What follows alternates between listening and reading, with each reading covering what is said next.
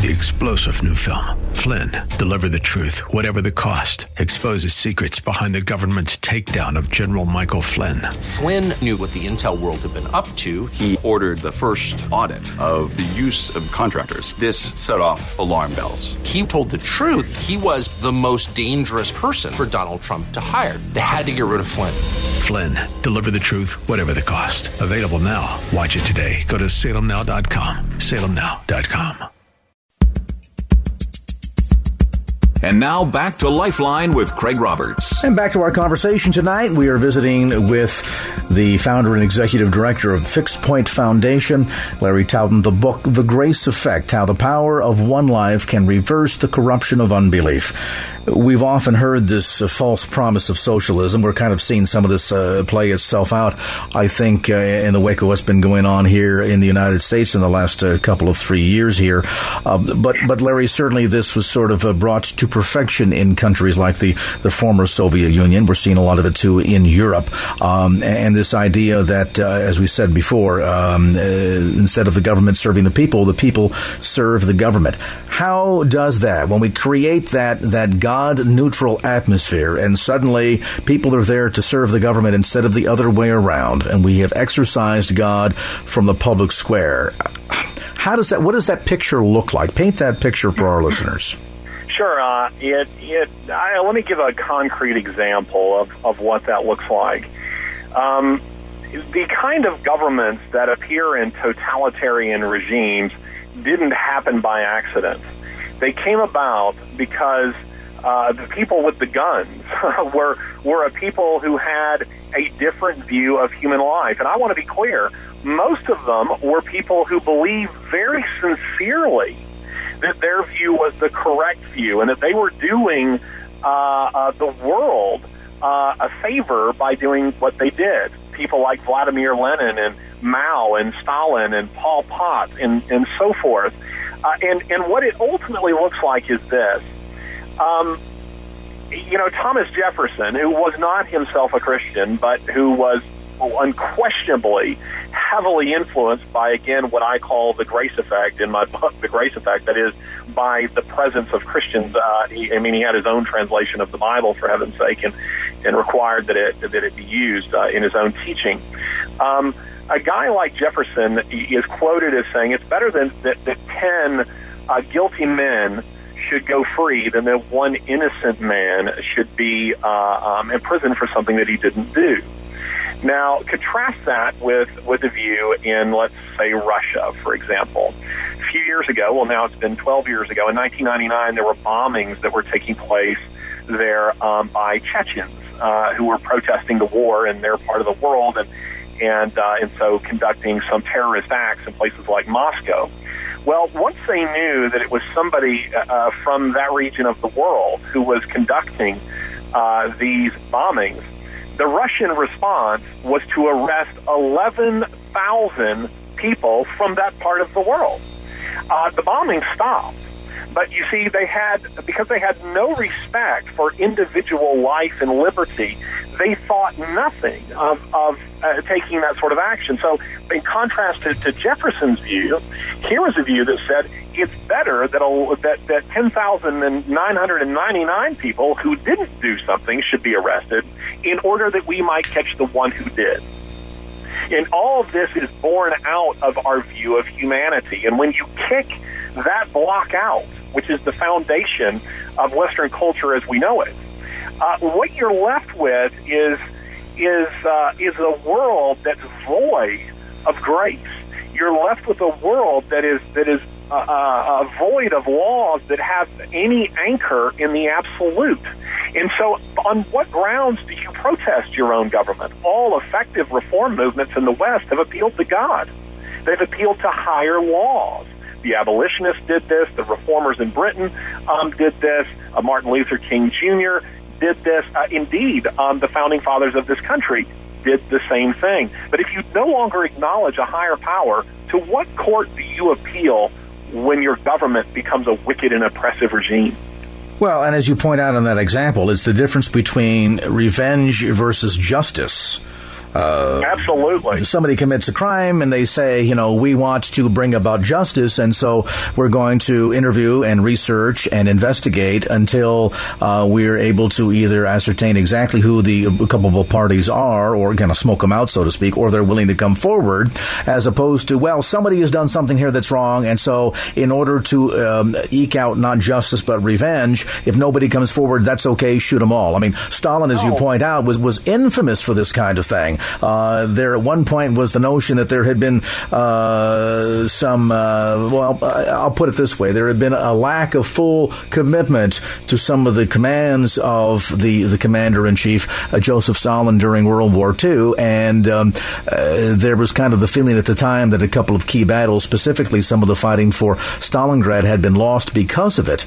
And the answer to all of that uh, was not to try and bring those that did not follow his orders to justice, but rather just kill everybody, which he did. And, and he ended up wiping out thousands of key military leaders that many argue uh, was a significant setback uh, to Russia's ability to effectively defend itself against the Germans in the Second World War.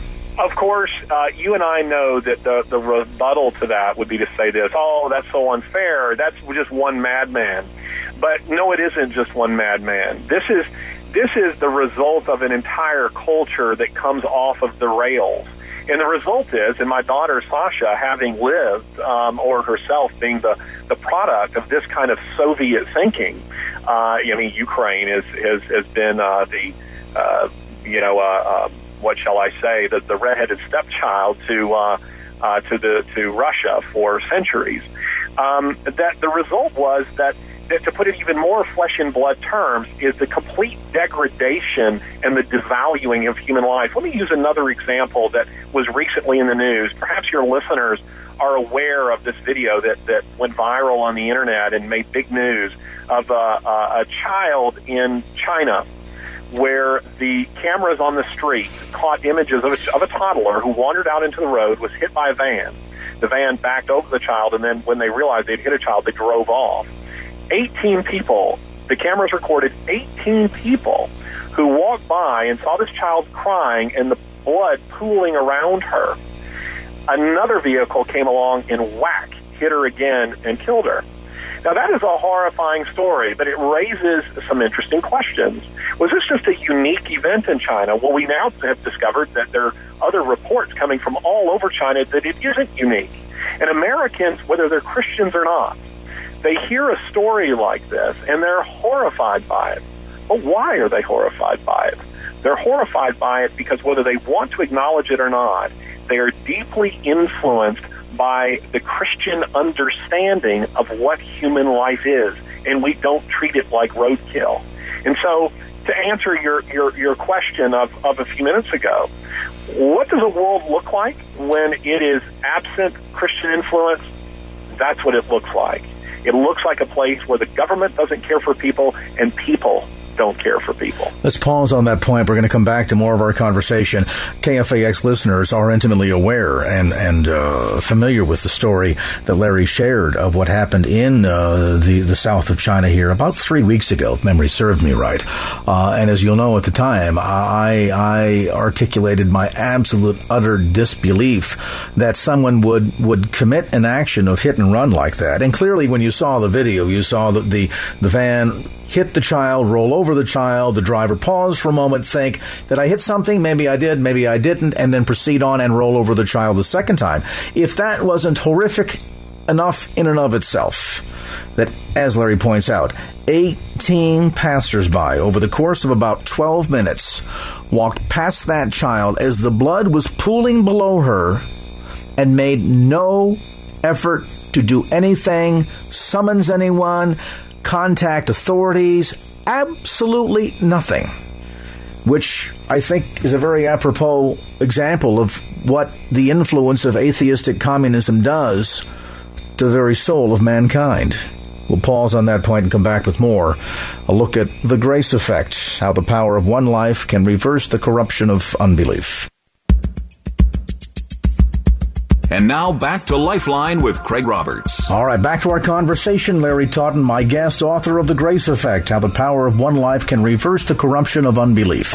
Your experiences of what you saw and witnessed during this process in the Ukraine, as we say, uh, this a nation under Soviet rule, uh, pulled into and part of the Soviet Union uh, for many, many decades. They had suffered horribly during the Second World War, had been a very focused attack by the the Germans during the war. Uh, there was tremendous amount of genocide that took place. Uh, there are killing fields, so to speak, even in the Ukraine because of what happened during that war. Um, and then, of course, here a nation under the influence of, of atheistic communism for the better part of, of second seven decades tell us a bit about what you saw and the experience in the process um, of adopting Sasha from an orphanage and what you saw in Ukrainian culture juxtaposed against what we know of of Western culture that has the strong Judeo Christian acknowledgement of God's existence, we'll call it influence. Sure. Um, well, we live in a culture that right now, as I was listening to your program, you were talking quite rightly about how uh, uh, there is this effort to drive Christianity from the culture. And as I like to say, it's being treated increasingly like smoking. You know, it's it's an unpleasant thing, and none of us want your secondhand religion. So why don't you go do it in the designated areas, but don't bring it into any of the public sphere? What I'm trying to say in the grace effect is this. In It's a Wonderful Life, George Bailey is given a, uh, believes he doesn't bring much to the table. And he's given a glimpse by an angel of what his hometown of Bedford Falls would look like if he had never been born. It's not even called Bedford Falls. It's Pottersville, and it's a terrible place. Well, I'm arguing in the grace effect that that America would be a Pottersville to the tenth power. If you remove the Christians from the culture, what you have is the kind of things that we experience, where human beings are, are not treated as having intrinsic value. Uh, my daughter Sasha had been abandoned at birth. She'd been raised in three orphanages. Orphanages, by the way, that were all running off of atheistic principles. What do those look like? Well, those are principles that say that human beings don't have souls. We only need to address physical needs. Uh, and they, they scarcely address those. I mean, children weren't given um, a hot shower. She was given one bath a week. She wore the same clothes. Uh, she wasn't given toilet paper. Um, she had exposed nerves and damaged teeth. She was given no education. She's HIV positive. These were the kinds of things that were going on in the orphanage. And, and that's before I even get to the, the kinds of things like human trafficking. Um, the children, 30% of those who have uh, uh, special needs will be dead by the age of 18. 60% of the girls will become prostitutes. 30% of uh, of the children will will become uh, substance abusers. 10% will be dead. You know, these are these are the the kinds of things that happen in a culture when you begin with the wrong premise.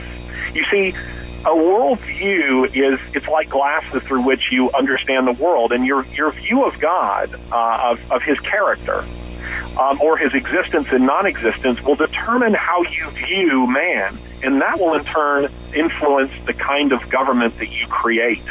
And the kind of governments that they created saw human beings as temporal beings who were there to serve the eternal state. And this stands in, in stark contrast to a traditional Western view, which is based on a Christian worldview, by the way, that says that man is an eternal being. And the state is a temporal institution that is there to serve him. So we begin to see just how radically the absent absence of Christian belief, it's, you knock over that domino and they just keep falling. And you really see then this juxtapose of the notion of government serving the people, which is uh, traditionally the, the, the, the, Christianized Western viewpoint of democracy, uh, such as what we have in, in, countries like the United States or Canada, and then just the opposite, the, the 180 of that, where the people are there to serve the government. And, you, you know, that, that might just seem to be an easy flip but there is something very profound about that, and we're going to have Larry articulate it at, at, at, a deeper level exactly what is the impact of that. And I think it's important, I'll say this just before we take a timeout because I know we're a, lit, a bit late for the break here, but I think it's very important that we pay close attention to this because we're in the middle of a big political cycle right now.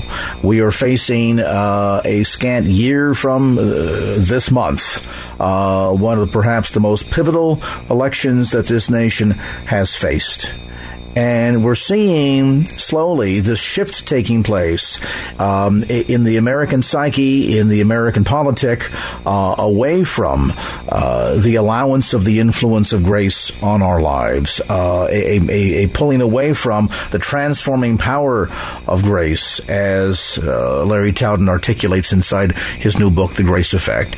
And instead of saying that we need to embrace the impact, the influence of the Judeo Christian ethic uh, as the, the compass, the moral compass that drives our nation. Instead, we're moving towards more of an institutionalized atheism. We see this taking place in politics. We see the effect of it in the public schools.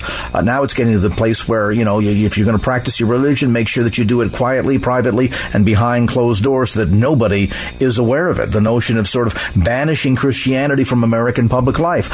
What is the impact of all of that? What if we could just wave a magic wand and be done with the influence of the Judeo Christian ethic from public life, what would the new public look like?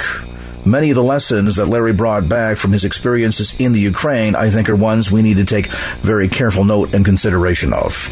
Let's talk a bit, Larry, about the experience your family had in the adoption of Sasha um, and the the change about, uh, the turnabout rather, that's taken place in her life.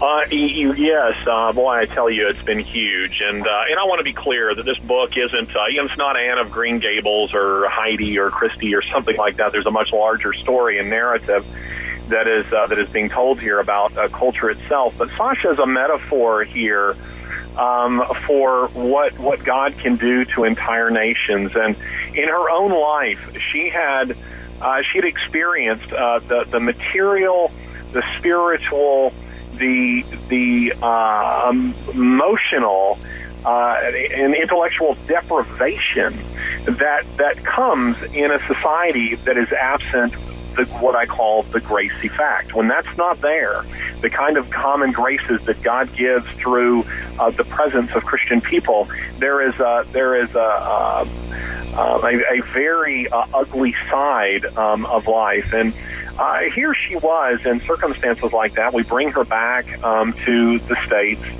Um, you know, it's it's a little uh, you know exciting for us to have observed in her. She's been with us for about two and a half years now, but to, to see her um, experience so many things for the first time, um, a warm uh, a warm bed, her own bedroom, um, a hot shower every day. Boy, she really runs up my hot water bill. um, she enjoys those things. She enjoys um, uh, having a father, a mother, um, brothers. These are things she gives thanks to God for every day. And they're the things that the typical American child, of course, would would um, take for granted, um, would have that opportunity to take for granted. Also, seeing her get appropriate uh, medical attention. Um, imagine going around for years um, with exposed nerves um, in your teeth. Your teeth are, as, uh, as the pediatrician said, um, her teeth were bombed out. Um, she had to have, uh, I think it was seven teeth pulled. Um, I, I believe that's correct. And, uh, you know, so seeing this kind of transformation and then watching Sasha step from a culture where human life was not deemed to be as valuable and where there wasn't appropriate care for the orphans uh, into a culture where it, there is still a residual of this kind of grace of which I speak uh, is rather extraordinary. And you know, and for her to to to uh, step from a world that the radical um, secularists would give us, the grace effect is giving you a picture of what that world would look like. And I don't mean, by the way, that they are aware of it. They're very well intentioned. They think that they can maintain the kind of culture that we currently have um, and still, you know, get rid of God. But it's like cutting off the limb uh, on which you sit. It just simply cannot be done. So uh, I think Sasha's life trumps any argument that anyone can make against the power of God's grace to transform a life. Larry, we appreciate uh, you joining us tonight to tackle this topic that, quite frankly, an hour doesn't even begin to to do it justice.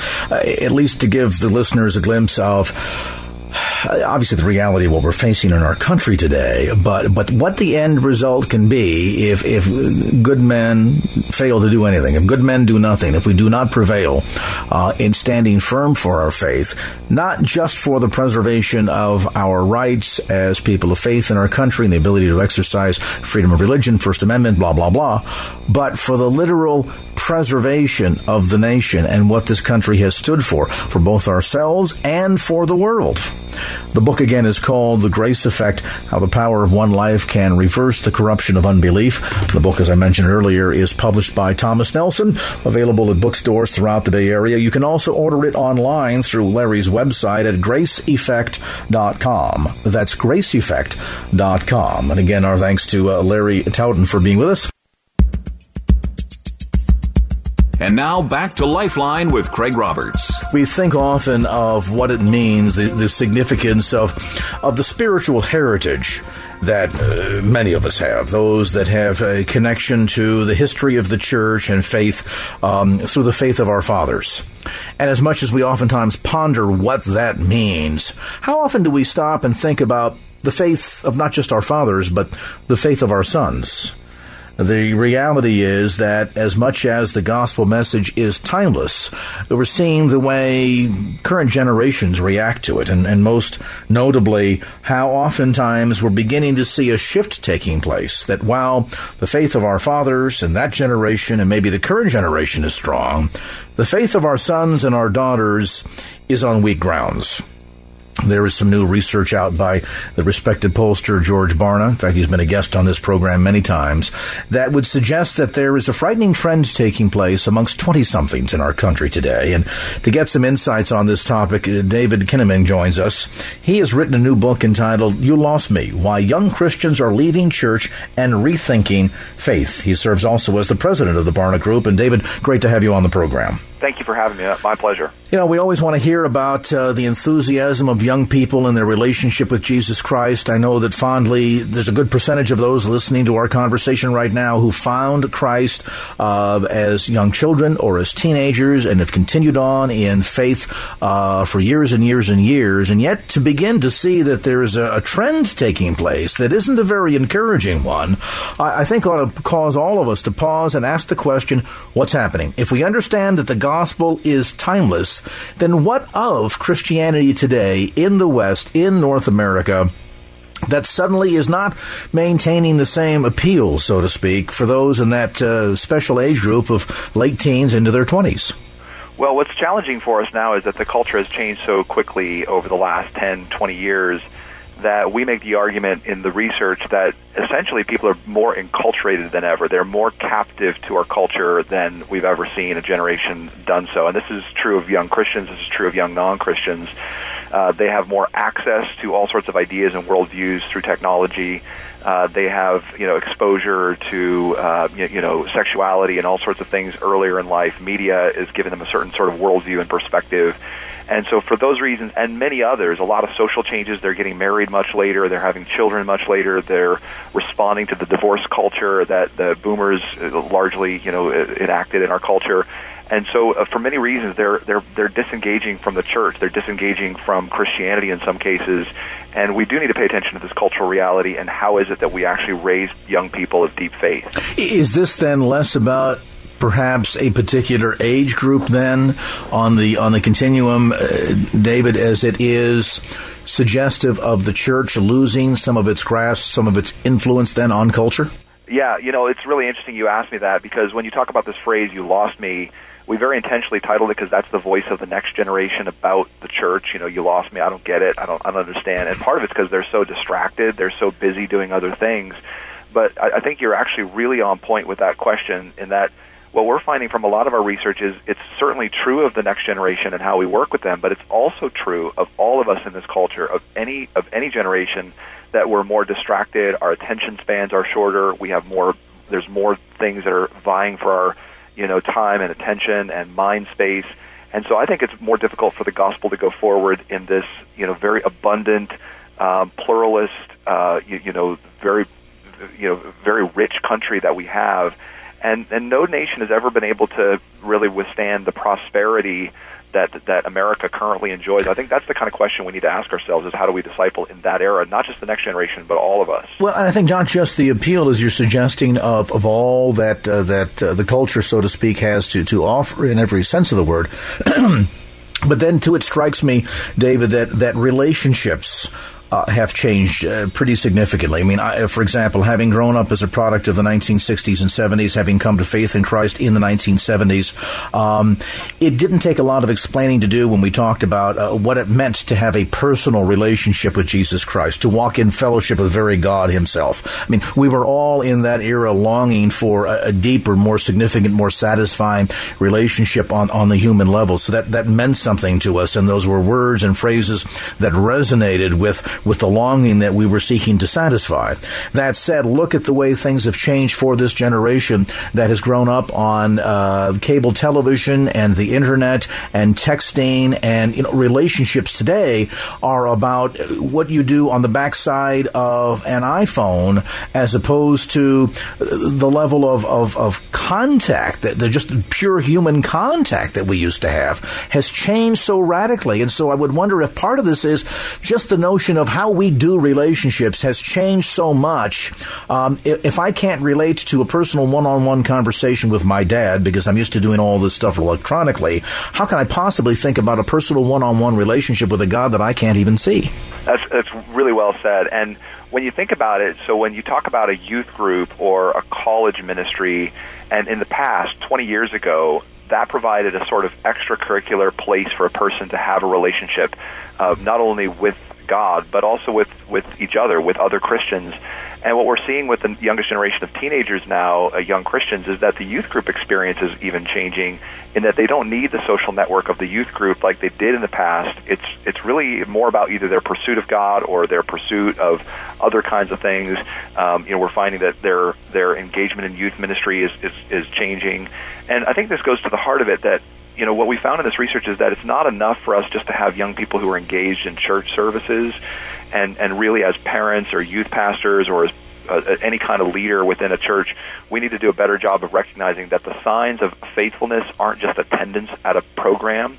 That in fact, as we're living in an information world, I think that Jesus is getting lost in the data stream of all the, the tweeting and Facebooking and digital activities that we have. And just as you say, it's hard enough to have face to face relationships with others. I think this idea of connecting with a real and holy and personal God is actually really changing for this generation. And, and unfortunately, most churches and parents say, well, you know, my, my young person is there, they're, they're attending faithfully, and that's not, in my mind, enough of a measure based on all this research of faithfulness. It's part of the problem, too, as we suggested here, David, that the way we do relationships, um, certainly in the West today, is changing pretty drastically. It's easy for people to hide behind the facade of Facebook and MySpace and uh, so-called social media, where you can kind of, uh, you can be as vulnerable or not as you choose to be. You can be as real or not as you choose to be. And when suddenly you're now trying to confront young people with a real, vibrant, true, pure, um, all of the bells and whistles and, and, and sort of uh, facade all stripped down personal relationship with God, I would, I would wonder if we couch it in the terms that we did 10 years ago, 20 years ago, if that doesn't scare a lot of young people today because they look and say, I don't want that. I don't want anybody to know me that, that real or that intimately or that personally. I would rather hide bef- behind the facade of who I want you to think I am because I'm too afraid to show you who I am. Yeah, I think that's true, and and we learned from our research that a lot of these young people feel as though they have to live split lives, uh, split personalities between their church self, their digital self, their family self, their school self, and and so this era of you know helping and, and this is an opportunity for families and churches and all of us who care about this next generation to help reconnect the soul and the person and the heart mind soul and strength that jesus talks about and and so i think there's a great opportunity for churches but this idea of split souls um, you think about that even in terms of sexuality we see this from the research that many young people feel split. They they have to be one person in church, traditionalist and buttoned up and you know uh, careful about what they say, and then something else entirely when it comes to their sexual you know habits and lives.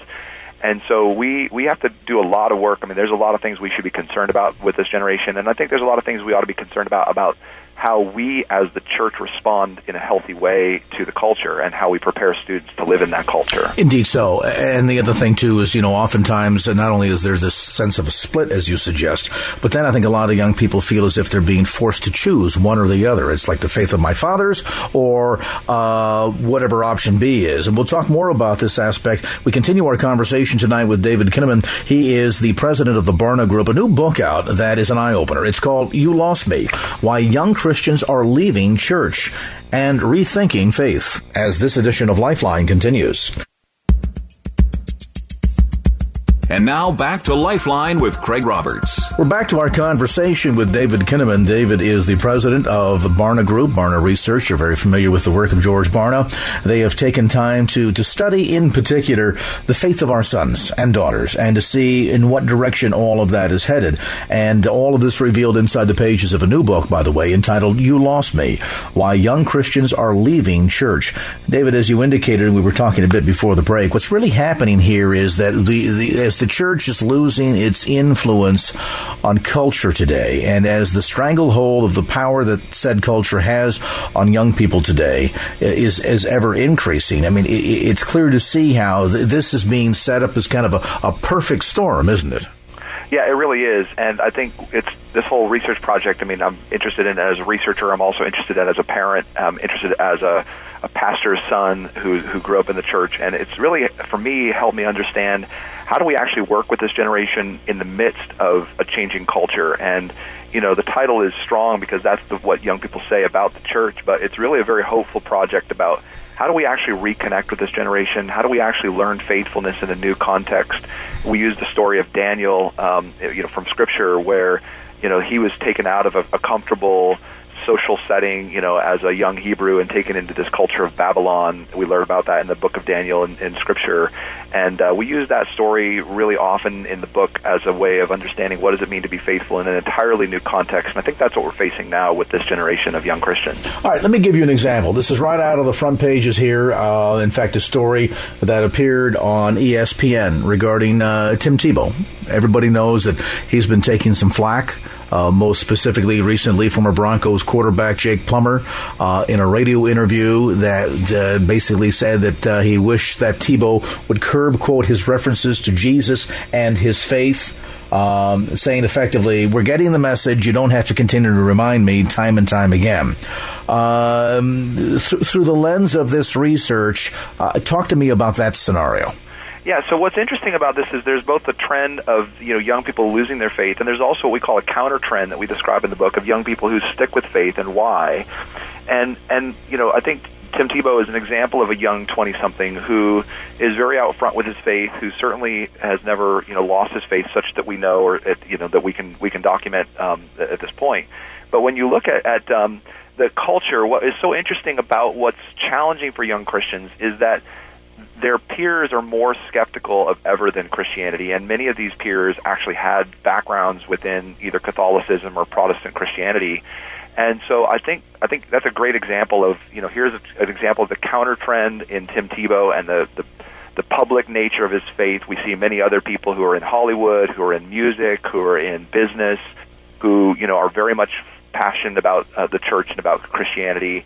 Um, but what's different that we see now compared to the previous generation and generations, say, of the 1960s and 50s, is that there's a bigger gap now between young Christians and their peers, and they're they're having to reach further in order to explain the nature of Christianity. And and you know the one thing we might say is that as, as much as we should su- support and applaud Tim Tebow's public upfront faith, you know, what is it about that that's going to transform culture? You know, it's not just because he acknowledges Jesus that, that he's going to be transformational. It's because of the quality of his life and other aspects of his vocation and calling that people will respond to that message. So it's important for us to recognize the skepticism of this generation as well. Is there any attraction to this generation that looks at something like that and says you are repeatedly subjecting yourself to criticism by doing this. And we've all seen him kneel and pray after a touchdown or uh, during key moments during the game. Uh, it's very attention getting. Uh, he is being ridiculed for it.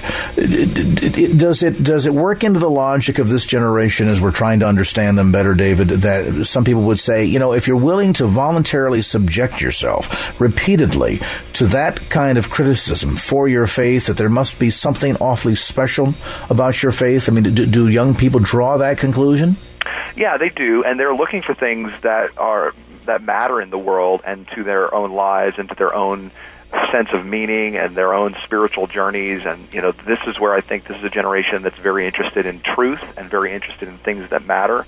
Uh, they're also highly narcissistic and, and distracted, so it's sometimes difficult for us to get their attention on things. But I think they respond to seeing people that are sold out to any cause. I think the difference that we should keep in mind too is that they're a very diverse generation. They have come to expect that they should respect and you know, give anybody of any faith, of any sexual persuasion, of any ethnic background, I mean, of any of any background at all, that it, you know, they they fully expect that that everyone is equally you know right and equally valid at all times, and so there's a certain sense in which not many of these young people that we interview are willing to take huge risks for their own, you know, their own uh, positioning their own brand in the world. And I think that's one of the things that you know is a, is a challenge for them. They're they're not necessarily willing, like Daniel in in the story of the lion's den, uh, necessarily willing to you know give up their life on behalf of their faith. And and that's that's a, an interesting challenge I think we face with this generation. We also have a, a, generation, I think, David, that is very interested in sort of leaving their mark on things. I mean, we, are seeing this, I think, to a degree with some of, not all by a long shot, but some of uh, the Occupy Wall Street protesters. Or we think of people that get involved in things like, you know, uh, protecting the planet and animals and things of this sort. It, it seems to be a generation that very much is engaged in wanting to make a difference. Do we do we couch some of the impact of Christianity in in those terms so that there is that sense of attractiveness to it, or, or, or to young people buy it rather? Well, I think you're right that there's a real sense of, of wanting to make a difference in the world, and they're they're very much socially conscious. Uh, but what we find in our research is some of that is only skin deep for these young people.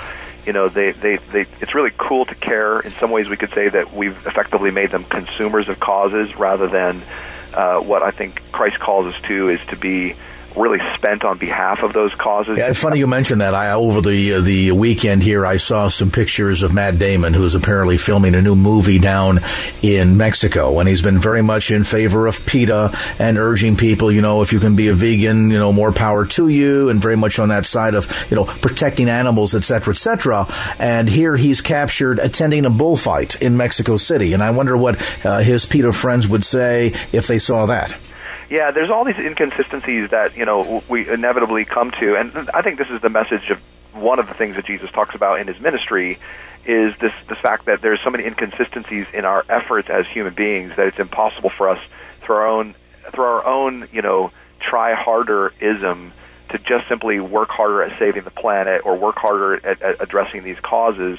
And I think my my challenge to us as Christians would be in, in understanding this next generation that we don't want to just get them involved in a cause to change the world because it turns out, as we learn from the gospel and from from the Bible, that you know there's nothing new under the sun, and, and in fact, you know we we need to have a healthy reverence for the Lord's work. That we should care about these these issues, but we, we we can't solve them in our own human effort and power.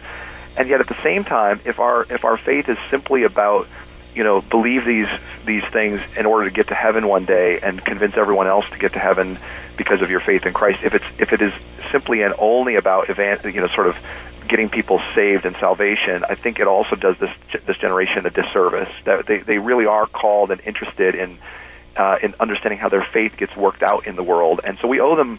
I think that the depth that following Christ, that following the gospel means we're concerned about eternity, but we're also concerned about how we live our lives and the quality of, of how, the kind of impact we have on our neighbors and on our workplaces and on our families.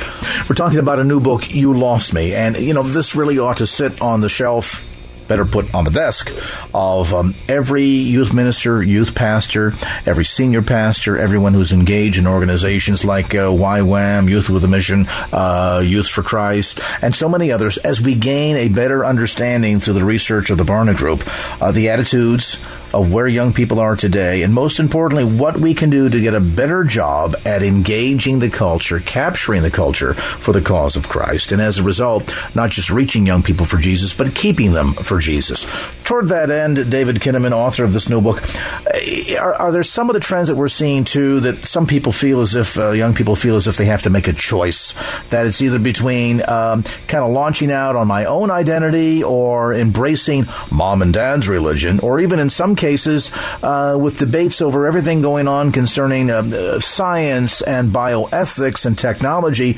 Even sometimes uh, young people may, feeling as if they have to choose between belief in God or science.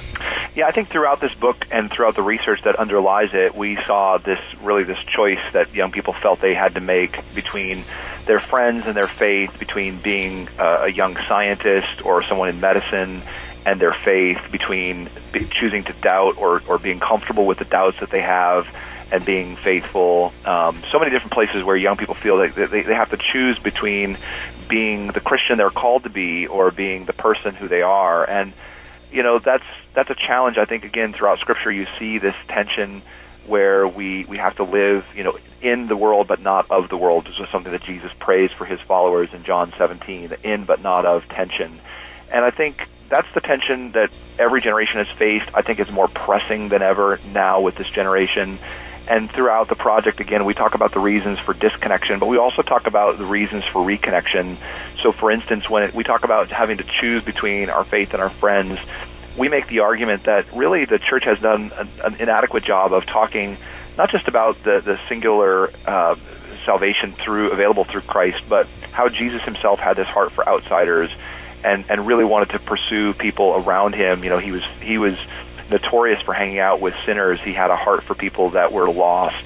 And I think this generation feels as though the church experiences and their parents and the sort of the, the nice, comfortable Christian way of life pushes them to choose um, a, you know, a, a way of life where they, they have to choose the safe, comfortable religious life or exclude their friends. And, and really, I think it's a false choice. And in so many of these cases, we learn that the choice between science and faith, between friends and faith, they're false choices that we need to reframe for young people. For everyone who has a heart for young people listening right now, whether they're engaged in full time ministry or just love the Lord, love young people, what would you say is, is the most significant message um, underlying you lost me that you want readers to take away from that can kind of be an action item for the church? Well, I care about this generation enormously. I love the church. I want to see them together.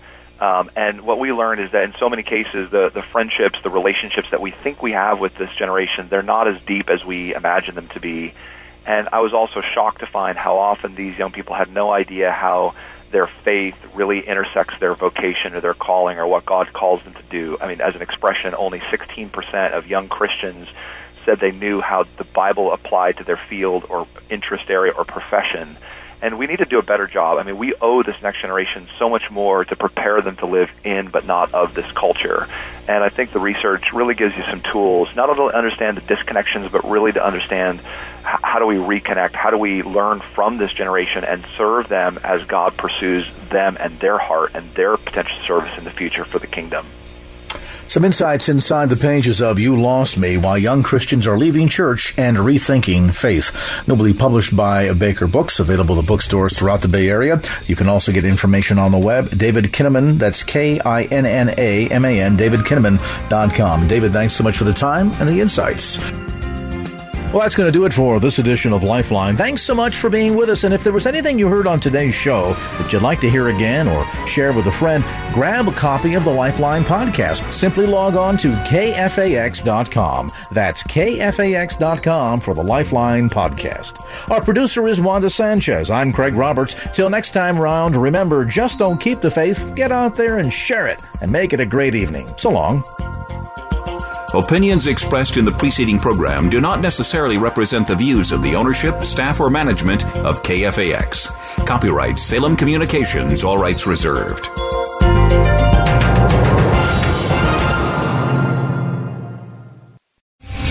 Star general Michael J. Flynn, head of the Pentagon Intelligence Agency, knew all the government's dirty secrets. He was one of the most respected generals in the military. Flynn knew what the intel world had been up to. He understood its funding. He ordered the first audit of the use of contractors. This set off alarm bells.